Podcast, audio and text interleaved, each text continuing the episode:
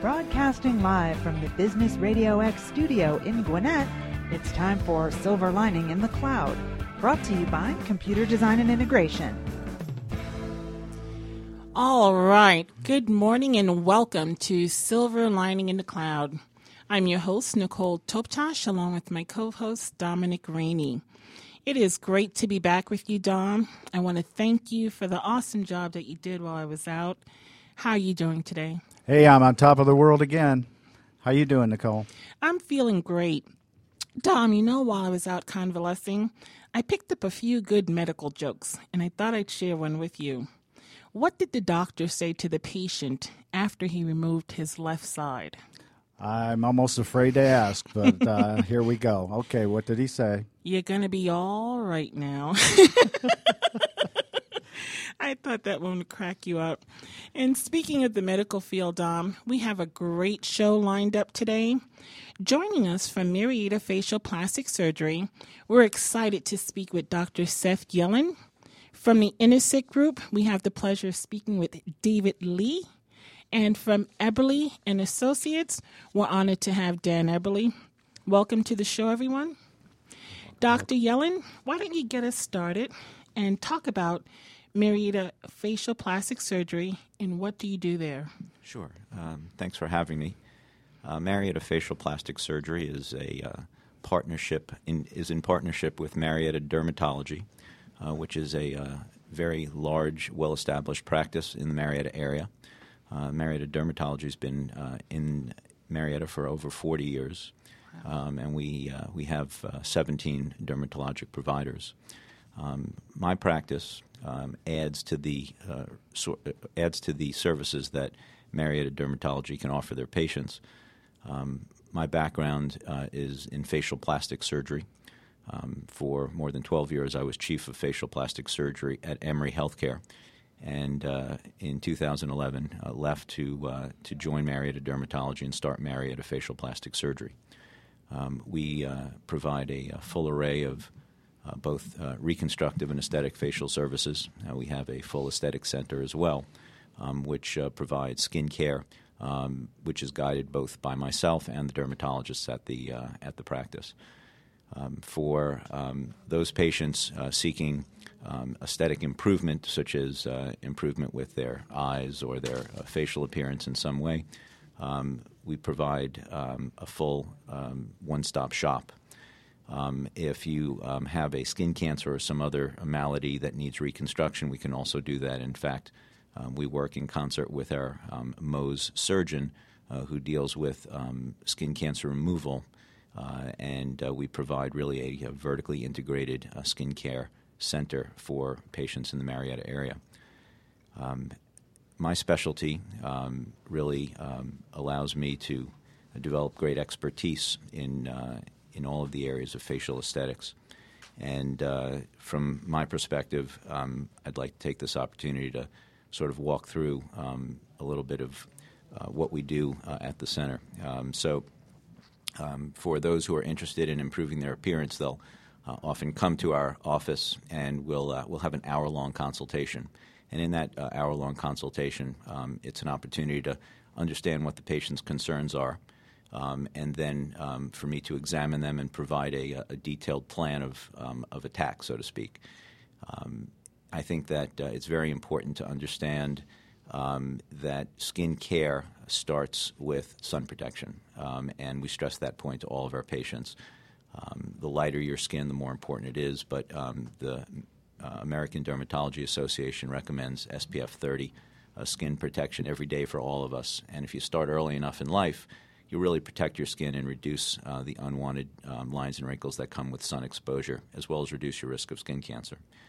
Um, for um, the purposes of this discussion, um, from a business perspective, there really is a, a business advantage to looking better.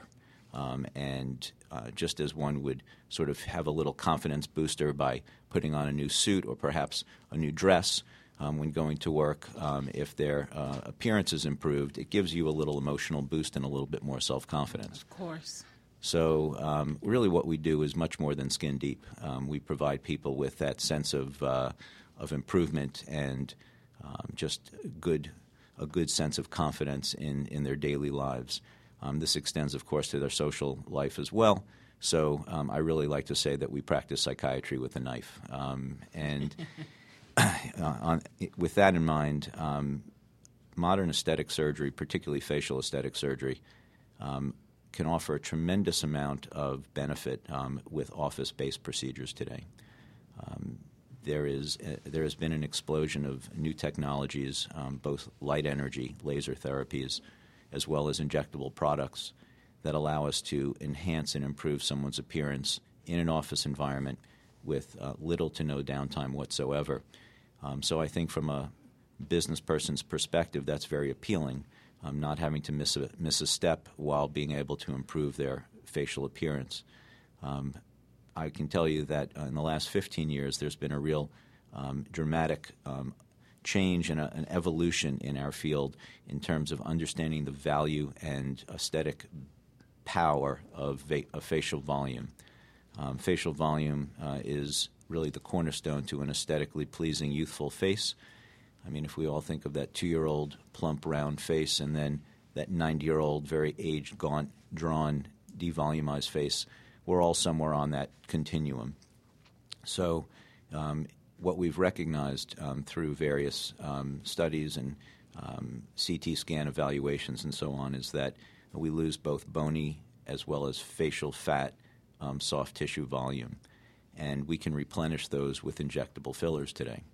And um, I can tell you that there's no more powerful aesthetic boost than mid-face volume. Um, and by mid-face volume, I mean um, volume added deep beneath the uh, skin, fat, and muscle of the face to replenish the loss of fullness in the uh, lower eye and mid-face cheek area. Uh, if you want to enhance someone's appearance, um, be it a male or a female, Uh, injecting volume in the mid-face and an area that we call the tear trough, um, which is the uh, hollowness underneath the eyes, um, is a tremendous aesthetic um, boost for most faces and can be um, done in the office in twenty minutes, um, providing up to eighteen to twenty-four months of improvement. So that's a terrific thing that we've now been able to Um, add to the armamentarium of facial aesthetics. Right, right. Now, you spoke about injectable fillers. Were you referring to Botox? Because we hear so much about sure. that from Hollywood to a local level. Can you talk a little bit more about that in terms of the benefits and the downtime, and is it something that's good for both male and female? Yeah, so Botox is a tool. Um, Botox is um, one of the brand name medicines that fall under the category of neuromodulators. Um, all of these medicines, um, Botox, Dysport, and Xeomin, um, block the communication of the nerve to the muscle. Uh, they're not fillers themselves. Um, they really control um, specific facial expressions, which when um, you control the muscles underlying the skin, um, the skin relaxes. So the skin in the forehead, uh, the skin between the eyebrows, in the crow's feet area, and around the mouth, Uh, attached tightly to the underlying muscles. That allows us to express. However, as we age and lose elasticity in our skin, uh, the skin begins to fold and then ultimately leave a crease at rest. By relaxing the underlying muscles with Botox or Xeomin or, or Dysport, um, one can, um, over time, soften those unwanted lines and wrinkles. Okay.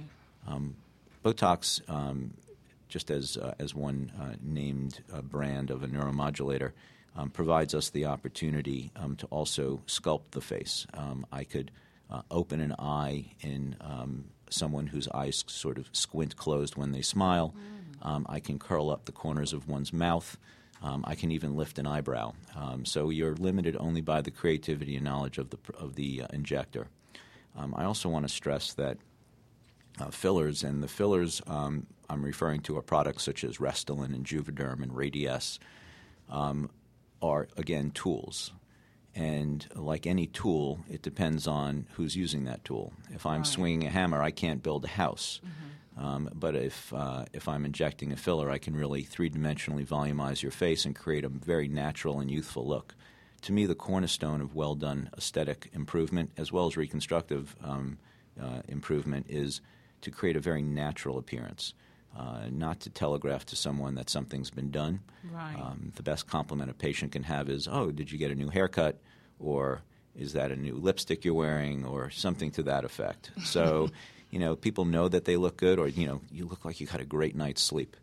Uh, that would be a wonderful as, sort of aesthetic compliment. Right. Um, you certainly um, want to um, be um, artistic and judicious in your application of all aesthetic improvements. So um, I consider myself an artist, not just a surgeon. Okay.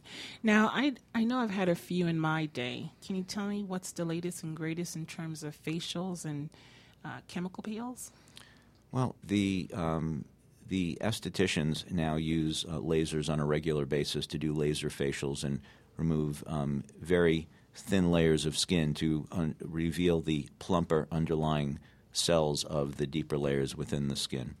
Um, there are a number of um, products that one can use that are now scientifically based, scientifically proven, and very effective at um, hydrating skin, improving um discolorations, both brown discoloration and unwanted redness, okay. um, as well as uh, the treatment of lines and wrinkles, um, and um, again, uh, very significant advances in sun protection. Um, so if you really think about the cornerstones of skin care, uh, which to me is really exfoliation and hydration, color correction, sun protection, and then um, building of collagen, um, we have many, many products today, as well as skin therapies that can accomplish all of these things.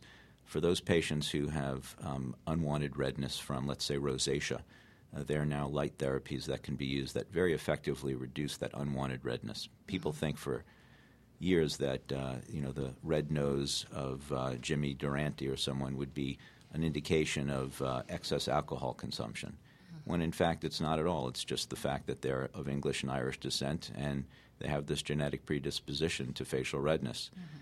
So we really can eliminate a stigma for that individual. Um, we also have the ability to control um, unwanted sweating.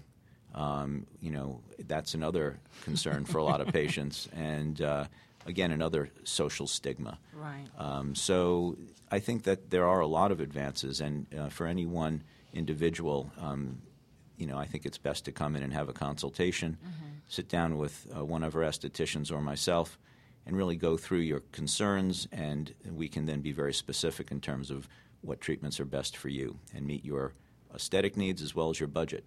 Um, you know, nothing um, that we do uh, is covered by insurance when it comes to aesthetic work, so we have to be very mindful of the cost of these of these things as well, which makes um, office-based procedures even more compelling. Mm-hmm. Um, For instance, uh, one of the uh, things that we do very routinely almost every day is um, upper eyelid contouring. Um, so whether you're a guy or a girl, um, if uh, if you're genetically predisposed to having a heavy upper eyelid, um, there's really not a lot you can do. You can't work out in th- the gym and prevent that. You can't put on sunblock and prevent it. It's going to happen. And uh, for some people, it becomes just an aesthetic issue. For others, it actually reduces their visual field. In other words, they can't see fully um, around them. Their upper and outer visual fields are reduced because of the heaviness of that tissue. So we'll often, um, just under local anesthesia, uh, deal with the excess skin and muscle and sometimes fat contouring in the upper lid. And that's something that can be done in less than an hour. Um, if it's done on a Thursday, that person can be back to work on Monday. Um, and it's a result that lasts twenty-five to thirty years. So in terms of bang for the buck, I think um, having your upper lids done is no longer a stigmatic type of situation. I think, you know, for years, aesthetic surgery um, was felt to be for the wealthy and had a stigma of being um, appropriate for only those with excess vanity. Um, but I think that's really fallen by the wayside. Um, people understand the benefits of what we do, and there's very little uh, negative uh, association with it. Um, and again, by doing things in the office, um, eliminating the uh, potential risk of any anesthetic, and reducing the cost to the patient, I think it makes um, aesthetic surgery uh, more affordable and more approachable t- for many people. Okay. Uh, that is very important. Now, you know, we hear a lot of advertising nowadays about laser hair removal. Can you expound on that a little bit more? Sure. Uh, laser hair removal is a, a service that we do provide, and uh, we, uh, we're quite busy in that arena. Um, laser hair removal uses uh, selective wavelengths of light to target the um, the pigment within the hair follicle. So uh, by targeting the pigment, it superheats the hair follicle and kills that hair follicle, and that hair will then fall out. Mm-hmm. Um, I do not like to say that we're eliminating hair. We're reducing hair with okay. laser hair removal. Um, and it's most effective when you have very dark hair um, in a light background. So the ideal um, patient would be someone with dark hair and light skin. However, with the advances in the lasers that have now occurred over the last ten years, we really are able to treat any skin type. The thing that doesn't respond well, however, is gray hair. Gray hair itself does not have pigment. Gray so hair it, is stubborn. Yeah, it is. It's stubborn stuff. And uh, you know, I can tell you that I had some uh, laser hair removal done on my shoulders, and um, all the dark hairs fell out. Now I'm left with gray hair, so you know, I, I look about you know sixty-five on my shoulders, and no, I'm joking, but um, it is an issue that uh, you know that it that you need to be clear um, with the patient about. Um, in general, my job is to make people happy um, and feel better about themselves, and that really starts with um, giving them a clear understanding of your expectations for the procedure and what they really should realistically expect, and make sure that you're addressing the patient's concerns. If you address the concerns and are honest and upfront about the risks and benefits of every procedure, I think you set the patient up for success. Exactly. We're talking with Doctor Seth Yellen with Marietta Facial Plastic Surgery. Doctor Yellen, I'm going to have to jump in here a little bit. Um, I just, uh, I'm kind of curious what uh, what percentage of people do just uh, you know full full face lifts, or you know when they come in and then they start thinking about some kind of surgery, sure. uh, do they just want to you know do you find the percentages more on the eyes or the lips, or uh, you know is it a full face lift that people are looking for, and uh, and what is the recovery period for those? Well, those are all excellent questions, Don, Dom. So. Um, I will tell you, in, in my experience, uh, most women, as they age, um, let's say they're in their mid-fifties and older, um, most often focus on their necks, mm-hmm. the laxity in their neck and their jawline. And for those individuals, uh, a facelift is often the best choice. Dom is now buttoning his collar, preventing us from seeing his sagging neck. um, no, we can't see personal. that any longer. Please there you go. Personal. Perfect. Um, and I will tell you that a, a, a lower face and neck lift uh, is often the recommended procedure for, for correction of significant neck laxity, um, particularly in, in the female patient. Um, and that operation um, generally takes about three to three and a half hours in the operating room. Um, and then there's about a week of real downtime um, where the patient's wearing a supportive bandage around their face um, and uh, just, you know, generally taking it easy for that week. Um, the discomfort with any facial surgery is generally remarkably low. Um, pain is very, very uncommon and often is an indicator that something's not healing well. Um, so uh, the more common experience is a little bit of transient or temporary numbness um, where your incisions um, have been made because, of course, you're cutting through some sensory nerves in the skin. Um, but uh, this is my time frame for people. I tell them, uh, plan on ten days to two weeks to stay home from work, um, six weeks to show off to friends and family, uh, three months if you're taking a, a photograph for posterity. Um, six months is the first aesthetic visit that I get interested in. Um, this is all post-op, you know, after surgery, uh, because there's a lot of healing and change that occurs within that first six-month period. And then a year to final healing. Um, that's that's sort of the expected soft tissue healing curve. Um, now, for men, um, they also are focused um, very often on their necks, um, particularly if they have to wear a tie to work every day and they're buttoned up. And a facelift is an excellent op- operation for them as well. Um, however, um, there's another operation that's available um, where I make a, a direct excision, sort of a direct attack, and excise the hanging tissue in their necks, leaving a central midline uh, scar underneath their chin, which hides quite nicely in the shadow of the chin. Um, and uh, we call that a, a cervicoplasty, or just directly a neck lift.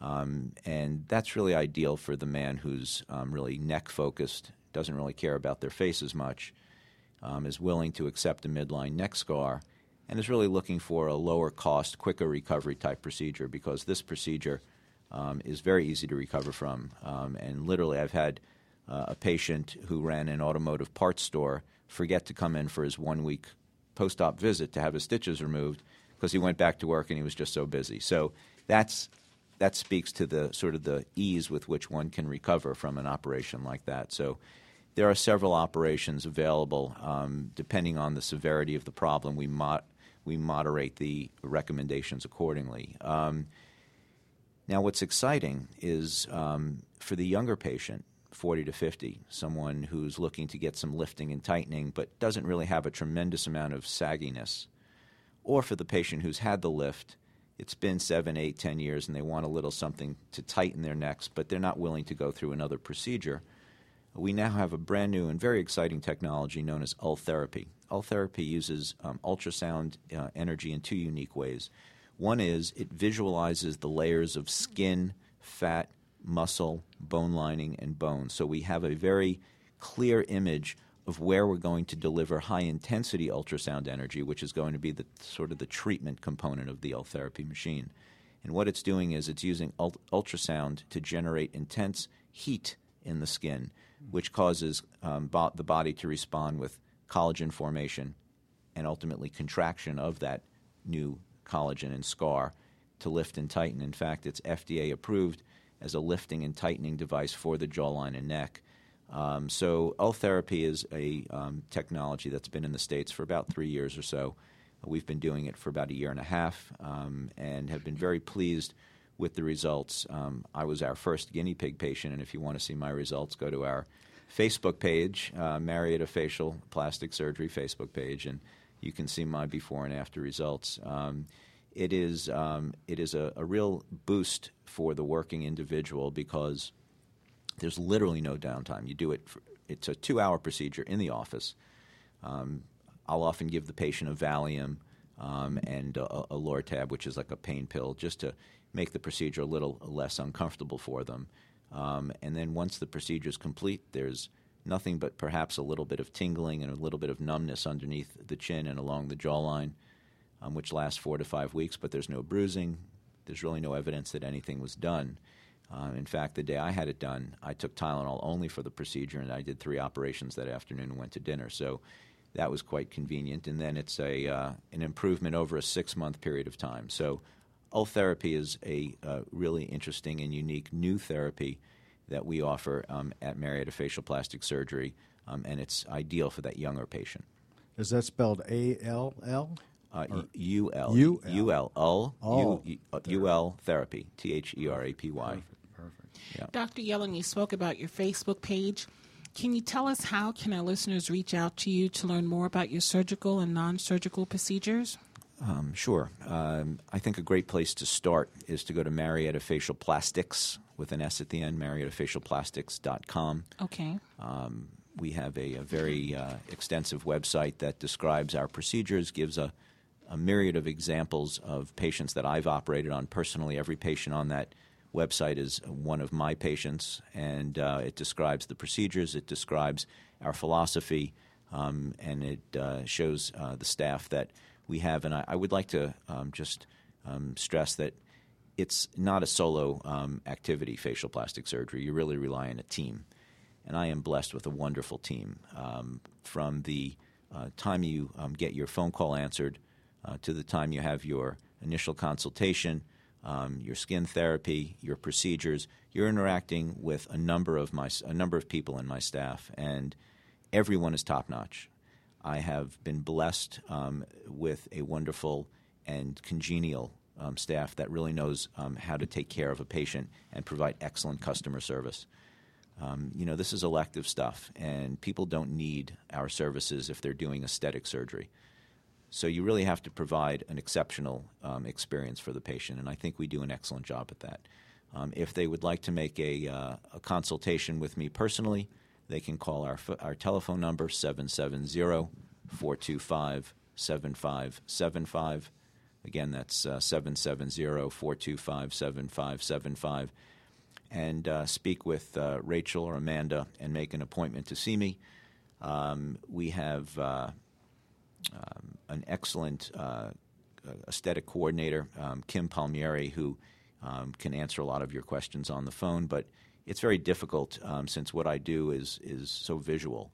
It's very difficult even for myself to answer anything on the phone because I don't know exactly what the patient looks like. So it really is best if someone is interested to simply schedule a, a personalized consultation. Sounds good. I always say teamwork makes the dream work, and it sounds like you have a great team on we your do. side. Doctor Yellen, thank you so much for being on the show today. Appreciate Thank you very you. much for having me. I really enjoyed myself. Have a good day. You too. And next up on the broadcast, we have uh, David Lee with the Intersect Group. Welcome, David. Thank you very much for having me.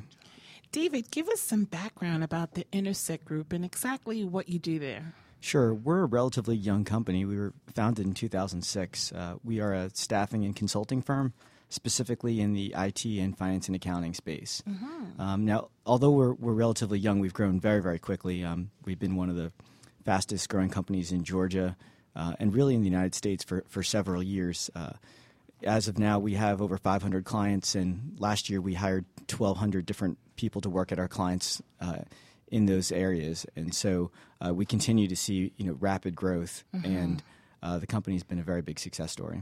It definitely has. You guys were actually on the list of Atlanta's best and brightest places to work. Describe why you think your company is in that group. Yeah, and we've received lots of different accolades, but that one I like the best, uh, and we were just at that awards ceremony last week, mm-hmm. because I think it really does tell a lot about Uh, who our company is and, and what our culture is made of. Um, what's interesting is a lot of companies find uh, you know creating a positive culture and fun at work you know to be accidental, but for us it's it's a true part of who we are. Uh, and you know I'll give an example. I mean, one of the things that we do is we try to make sure it's not just executives coming up with ideas to make this a fun place to work. We very much um, you know our, our bottoms up in terms of of, of allowing company you know, the employees at our company um, to drive that. So I've never worked anywhere, for example, that has a, a fun committee, and we have one. Uh, and uh, last Friday we had um, shoe shines and manicures and a masseuse, an on-site masseuse where wow. people could sign up all day. And you got to talk to our management. And a smoothie bar, right? So we had employee pampering day on Friday. And you know, they're small things, right? Those aren't necessarily very expensive things, but it's the kind of things that I think people leave with and tell their friends and say, wow, this is a great company to work for. You could see the faces of the people right. that that were leaving. And, you know, there it's not just a once a year kind of thing, right? Mm-hmm. It's it, it is every time that we have a company meeting, mm-hmm. or, um, you know, that we're making a change, we very much think through what is it, you know, what else do we have to be doing to make sure that people are engaged in the company, that it's more than just a place that people come in and punch a clock. Exactly. And so, uh, you know, there's been, um, you know, a lot of different events. There's a continual stream of ways for our company to network with each other, mm-hmm. and with our clients. And um, that type of environment, you know, we, we see the results from it as well because, you know, people come into work pretty charged up and excited. And so, you know, when they're working with our clients, that energy shows. And we've been told that time and time again that there is a, a certain buzz about the people that work for our company. Um, and you can feel it when you walk into our office. Right. And even something, you know, along the lines of, you know, adapting to where the current marketplace is going. And so, you know, right now we're in an environment where it, it isn't a punch-the-clock environment with, with, you know, iPhones and iPads and all the different ways that you can access information. Having someone just working a set forty hours isn't necessarily the most productive thing anymore. And, mm-hmm. and we acknowledge that. We actually have no uh, vacation policy. So people can take as much or as little as they want, but we're very results-driven. So, mm. um, you know, what we're finding is um, – you know, for, for some people, they may end up being on their phone all night and still working. It, it actually doesn't mean that they're working less. It, right. People ask me that question all the time when they say, when they're shocked in an interview and say, you have no, we can take as much vacation as we want. Um, but the irony is, uh, it, it's not what you would think. It's not that people work less. If they're excited about what they do and you give them the right avenue and empower them, that we're finding people actually working harder because they want to. Exactly. Uh, and, and so, you know, for that, I think it was... It was well-deserved that we, we won that award, and, and, mm-hmm. I, and I, I do think our company really differentiates ourselves from others, that we um, are a, you know, a different kind of place that people can get excited about, you know, culturally, on top of the work part, which is obviously why we're all there. Exactly, and I so love that culture. I'm also a big fan of the Atlanta Business Chronicles, and you guys actually won another award uh, through the Atlanta Business Chronicle Paysetters and also the Fast forty Award. How has your company been able to keep up with that rapid growth. Yeah, I mean, it's it's it's it's been great. You know, those awards, so we've doubled the company in the last two years alone. Wow. And so, you know, we've kind of been on the award circuit lately. Yeah. Uh, and, and a lot of that is we're we're in a an industry, so right, staffing and consulting, many of our competitors measure their people in terms of, you know, number of phone calls and volume. And we have a relationship-based model with our clients that's very different. And it does involve, you know, more listening and understanding their needs first versus going out there and saying, okay, this is what I'm going to sell, and I'm going to just try to push it as hard as I can, hoping that, you know, that someone will buy. Instead, we we have a different approach with our employees. And, um, you know, one of the things that we're really focusing on lately is, um, you know, looking at our company's Net Promoter Score, mm-hmm. which, uh, you know, a lot of larger companies are adapting right now, and so are we, um, you know, which is c- keeping a, you know, a measured approach to customer service. And understanding what it takes to grow is not just your own internal sales force, but if you do have the type of service with a client where they go out and promote you, they'll be selling for you, right? That if they like us enough, they'll tell their friends and family. Mm-hmm. Um, they'll be less price sensitive. They'll they're more open to giving us exclusive work without putting out it for less competition because they believe that we're going to do the right thing and mm-hmm. that we're going to be higher quality. And so, you know, we've been measuring that. We're ve- we have a very high Net Promoter Score. And so, you know, what that does tell me is that we're doing the right thing with our kind of one hundred people that are in sales and recruiting in in our back office. But out in the marketplace, our clients are talking about us, and we get a lot of um, word-of-mouth referral business and uh, a lot of very loyal customers that once we work with them once, they're staying with us for, for quite a while. Right, right. Customer retention and uh, customer services is key within the industry. How is uh, the upcoming healthcare reform uh, changes affecting your company and industry? Yeah, I mean, I think anyone in the labor business, which is what we're in, and mm-hmm. that crosses many different areas, not just consulting and staffing where we are. I think if you were to ask people honestly, they would say it's the biggest concern that they have this year, which is going into two thousand fourteen with the uh, healthcare reform that's about to take place. And it's concerning for a lot of, of companies, um, mainly because they don't, there, there's a lot of unknowns and ambiguity. And I'm not sure anybody is completely ready with their strategy. They may say they are, but until it comes and until different interpretations come out over the next year, I think things could change. The the thing that is interesting to our industry, though, is that when, because of this, a lot of clients that we're talking to are actually hesitant to handle it themselves. And so it's, it is driving people toward our industry where they're saying, let me use a consulting firm or a staffing firm for certain roles, mm-hmm. not for not necessarily always for everything, but for certain roles, because right now they aren't they're, they're not necessarily sure how to handle the compliance. Right. And so it's driving them to say, I could either hire this person full time or I could go to a staffing firm.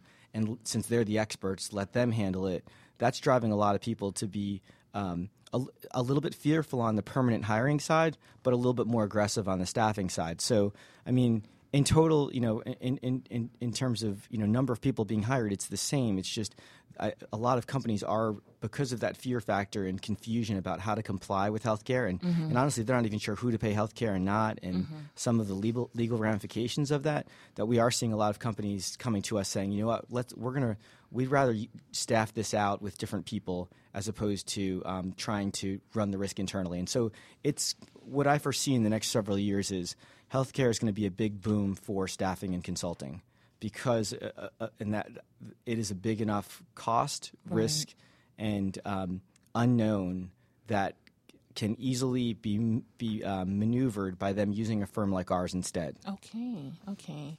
Can you uh, talk a little bit more about what your company is seeing in the labor labor market as well as in the g- general economy?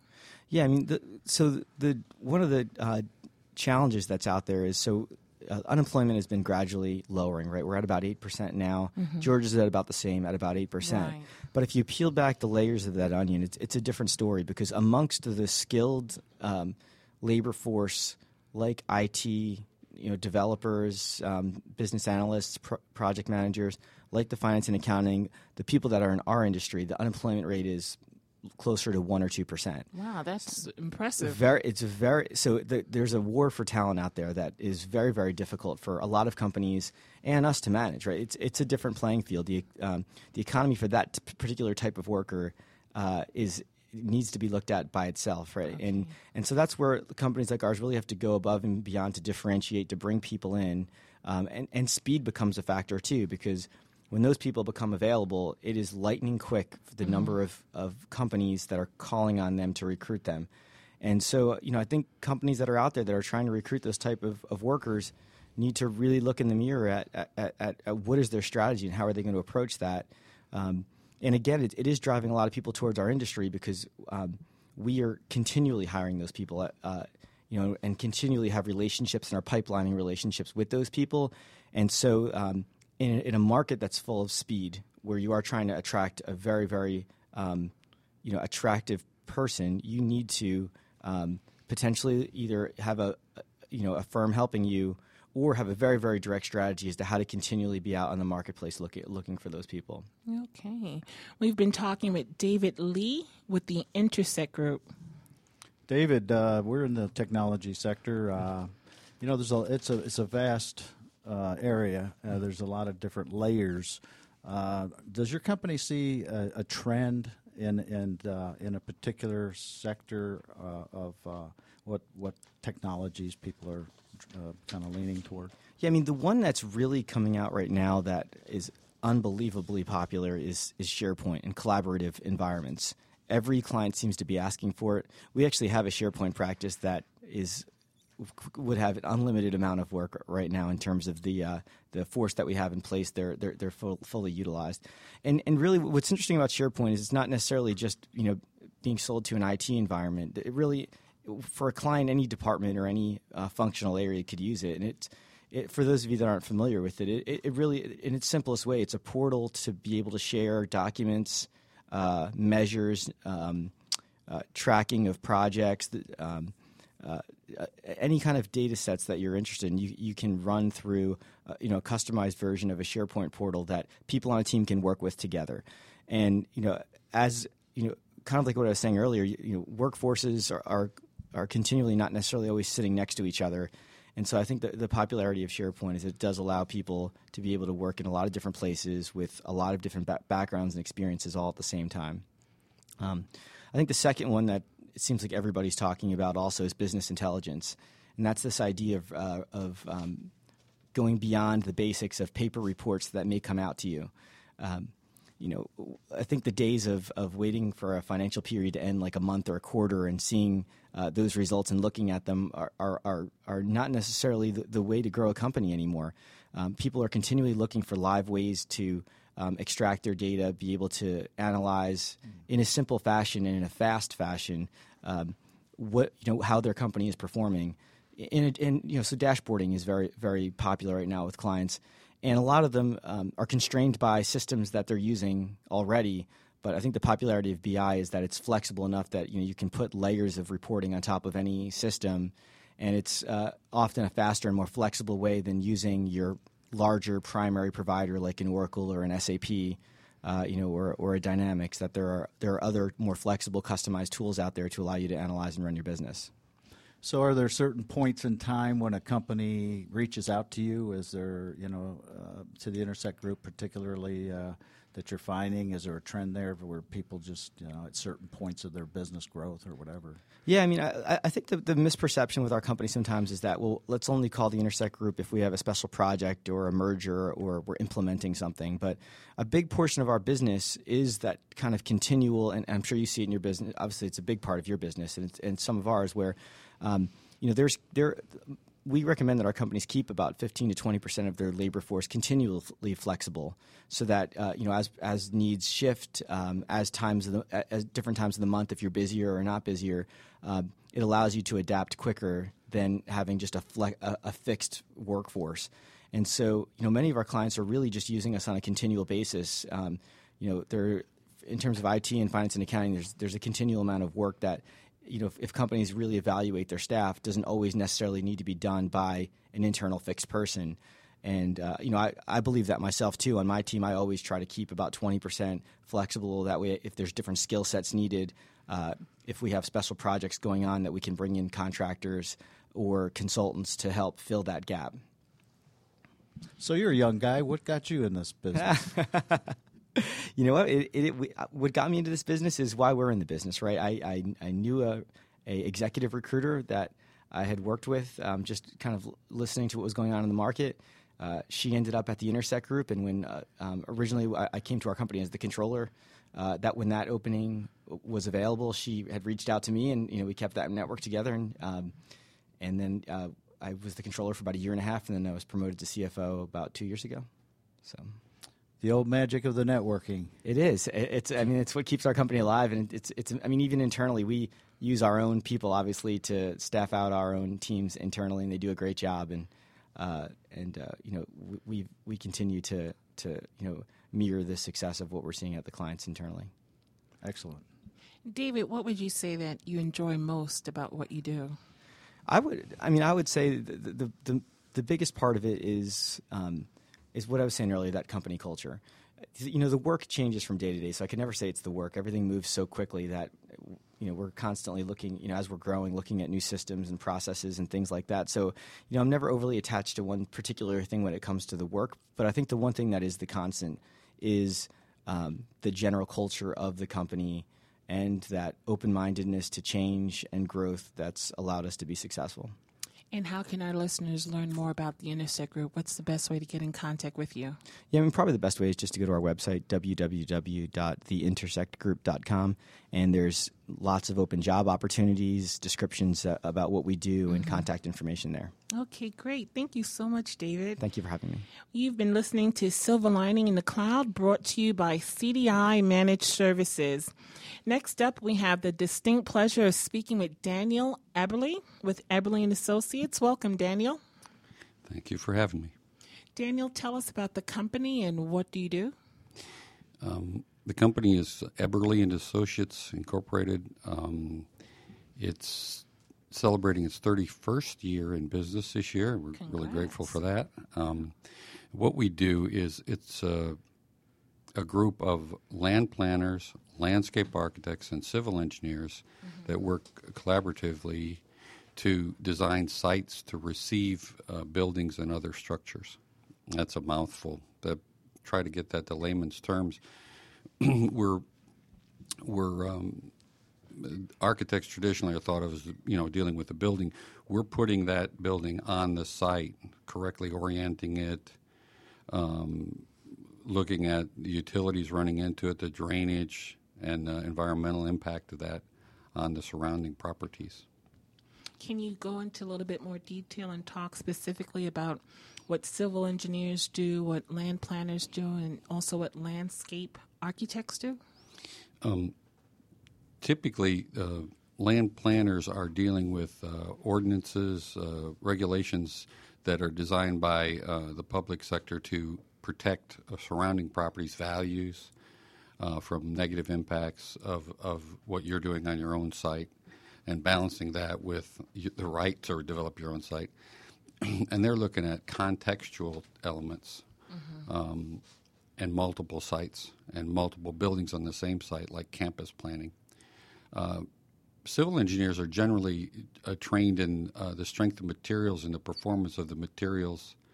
And landscape architects are traditionally trained in more like architects. That's why that word shows up in that title, mm-hmm. in the be, uh, behavioral psychology. Mm-hmm. So what does the space do for you psychologically? Uh, examples are, uh, you know, if you're going to a federal building, you notice they have steps and marble and the ceilings are really high. That's designed to make you feel smaller than the entity that you're dealing with on purpose. Churches do that. Your your your you know large spaces oversized is to make you feel smaller than what you're there for, on purpose. Okay. So the landscape architects that come from that angle, the civil engineer is saying, yeah, well, those columns need to be X size or the thing will fall down. Mm-hmm. Uh, th- the combination staff is uh, a rarity in the industry, and we are one of those combination staffs. If you walked into our office, you could not find the landscape architecture department or the civil engineering department. They're mixed on purpose so that we have quality uh, disagreements about aesthetics versus practical elements uh, on each project. Is that how mixed use got started? Well, the mixed mixed use, uh, and, and the new term for you is smart growth now. Mixed use, uh, uh, if you're doing... Mixed use is something that to to, to refer to uh, uh, your comment, uh, Dom's comment is uh, it, where you have a retail, live, work, play is another term for it, where you have r- retail, office, and housing in one in one property, and either multiple structures or sometimes just one structure. Uh, if that's applied in an urban redevelopment setting, then that's also referred to as smart growth, because you're reusing structures in multiple use. And why do developers and architects hire Eberly and Associates? Well, um, we're happy they do, and we're, we're I think thirty years of uh, being in business is a testament that somebody's hiring us a lot. Uh, we have a, a, a real uh, over eighty-five percent repeat business, which is very good in the industry. Wow. Um, so that uh, acquiring new clients for all businesses is very expensive. So one of our big advantages is that we get repeat, and we believe that through interviewing clients, the repeat business comes from really giving a value. One of the underpinnings of giving that value is trying to think like the the owner, the developer. Um, back to the clients, that client ranges from public, federal government, big entities like that, down to individual investors who want to do uh, a uh, convenience store, you know. Mm-hmm. But really grasping and really interviewing heavily on the front end, what is it, to, uh, like our friend, the uh, um, the plastic surgeon that was here, mm-hmm. is Yellen. Really understanding expectations and what their goals are in a really deep way before you start. Right, right. You know, thirty-four years in business certainly speaks volumes. Coming from a financial and real estate uh, background, it's no big secret to me that the past several years has been tough for the commercial building industry. Now, how has Eberly and Associates managed through these tough times, and how's business now? Um, we're fortunate that, that thirty years of business and a very diverse client base is what uh, helped us to uh, push through this slower economy. Um, many of our competition, sadly, we, they're, we're friendly competitors, mm-hmm. uh, have actually gone out of business. It's mm-hmm. sad. We uh, were able to get through it because we had um, a good mix of back to the client type versus the project type. The client type, we had public and private sector clients. We had large and small public and private clients. Within the within the cli- cus- uh, excuse me development type, mm-hmm. we had uh, project types from healthcare to higher education to K through twelve education, mm-hmm. housing, and we we don't do a, a lot of single family housing like tract subdivisions. Right. We do infill in this, usually in urban areas where someone's redeveloping something into single family, but rarely do we do any single family development. And it it's almost almost never a, a single family home. Mm-hmm. Um, but the the the, the uh, uh, types I've mentioned, plus uh, he, uh, industrial distribution. Um, We've done things uh, from the beginning. Uh, we, we're working on convenience stores and bite-sized things. To uh, uh, we've done uh, golf course in Egypt. We've done uh, wow. NASCAR tracks, uh, a number of NASCAR tracks uh, and facilities for them.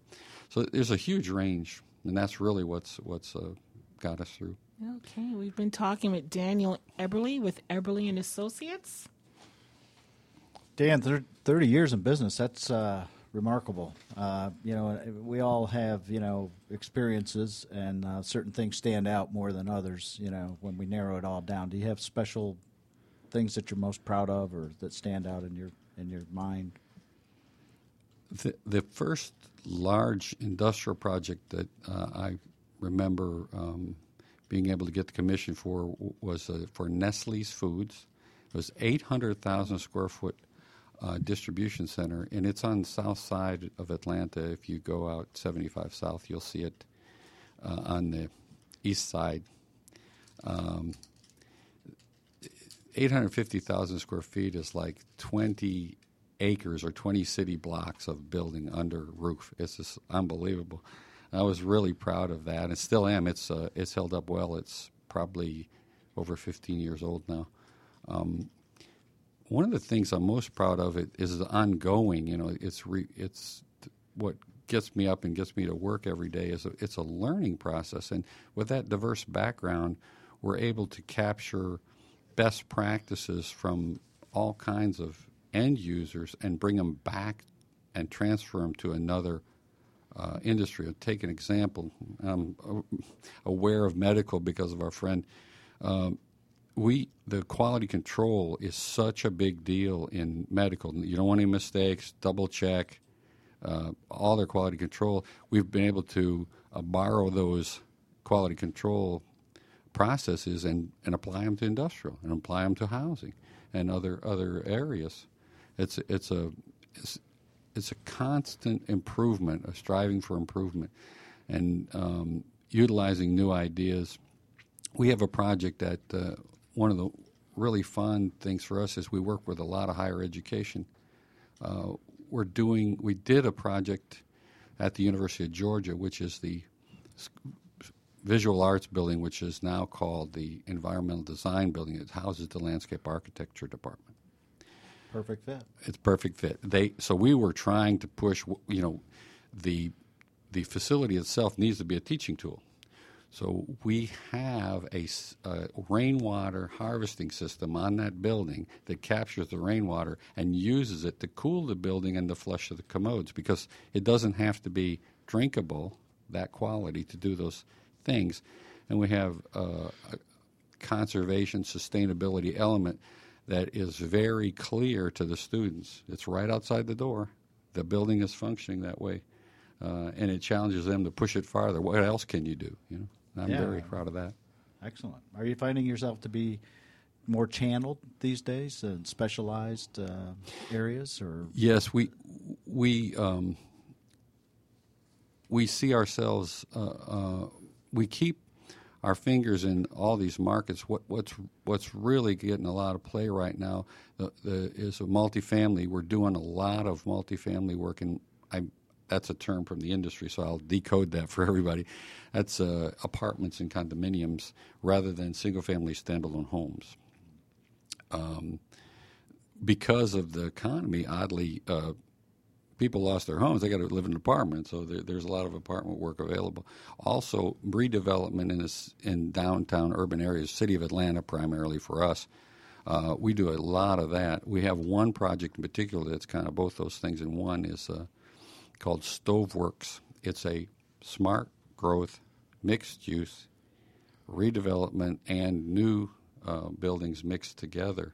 Uh, Tremel Crow Residential is a significant name in the nationwide that we're doing that for, and we're very happy about that. It's also right on the Beltline, so uh, if you're from the Atlanta area, the Beltline is a right-of-way from rail systems that exists and was kind of discovered and has become a, a linear park system that the city, uh, pri- private public sector partnerships are working really hard to develop that into a part of the green infrastructure for the city. It's a very exciting project.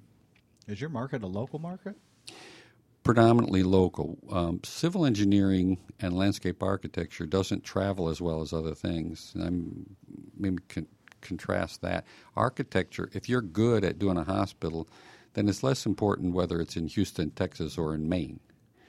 In landscape and civil, it's about the land. So soil mechanics, rainfall, freezing, thawing, all those things affect how the building is attached to the ground. So by that uh, fact, um, people in the development industry like to use local civil engineers and don't take them with them when they travel as much.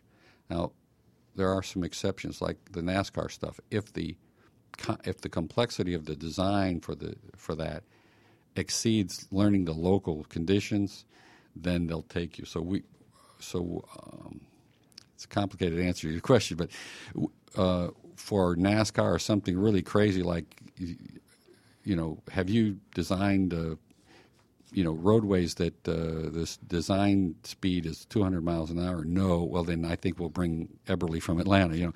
But uh, but otherwise, if it's a generic building, it's much more local. So eighty percent of our work is inside the state of Georgia.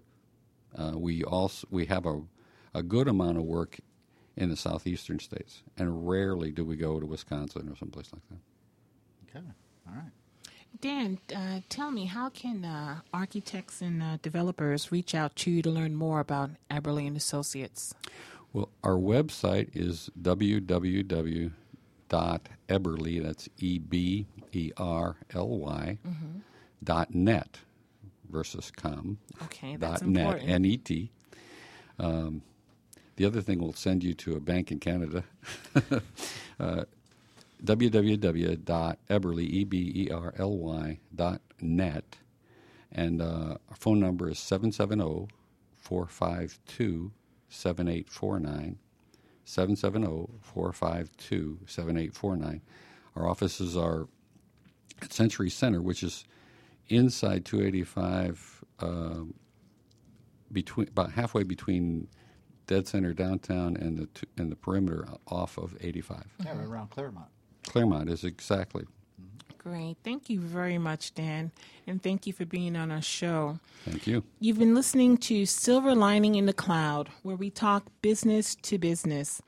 A special thank you to our guest today, Doctor Seth Yellen with Marietta Facial Plastic Surgery, David Lee with the Intersect Group, Daniel Eberly with Eberly and Associates. Thank you all for being on the show. I'm Nicole Toptash, along with my co-host Dominic Rainey with C D I Managed Services, where we work with companies to maximize their investment in I T infrastructure and cloud solutions and support. To listen to this show and other Silver Lining in the Cloud broadcasts, go to silverlining dot business radio x dot com. Until next time, remember, when it comes to I T solutions and cloud support, C D I Managed Services is your Silver Lining in the Cloud.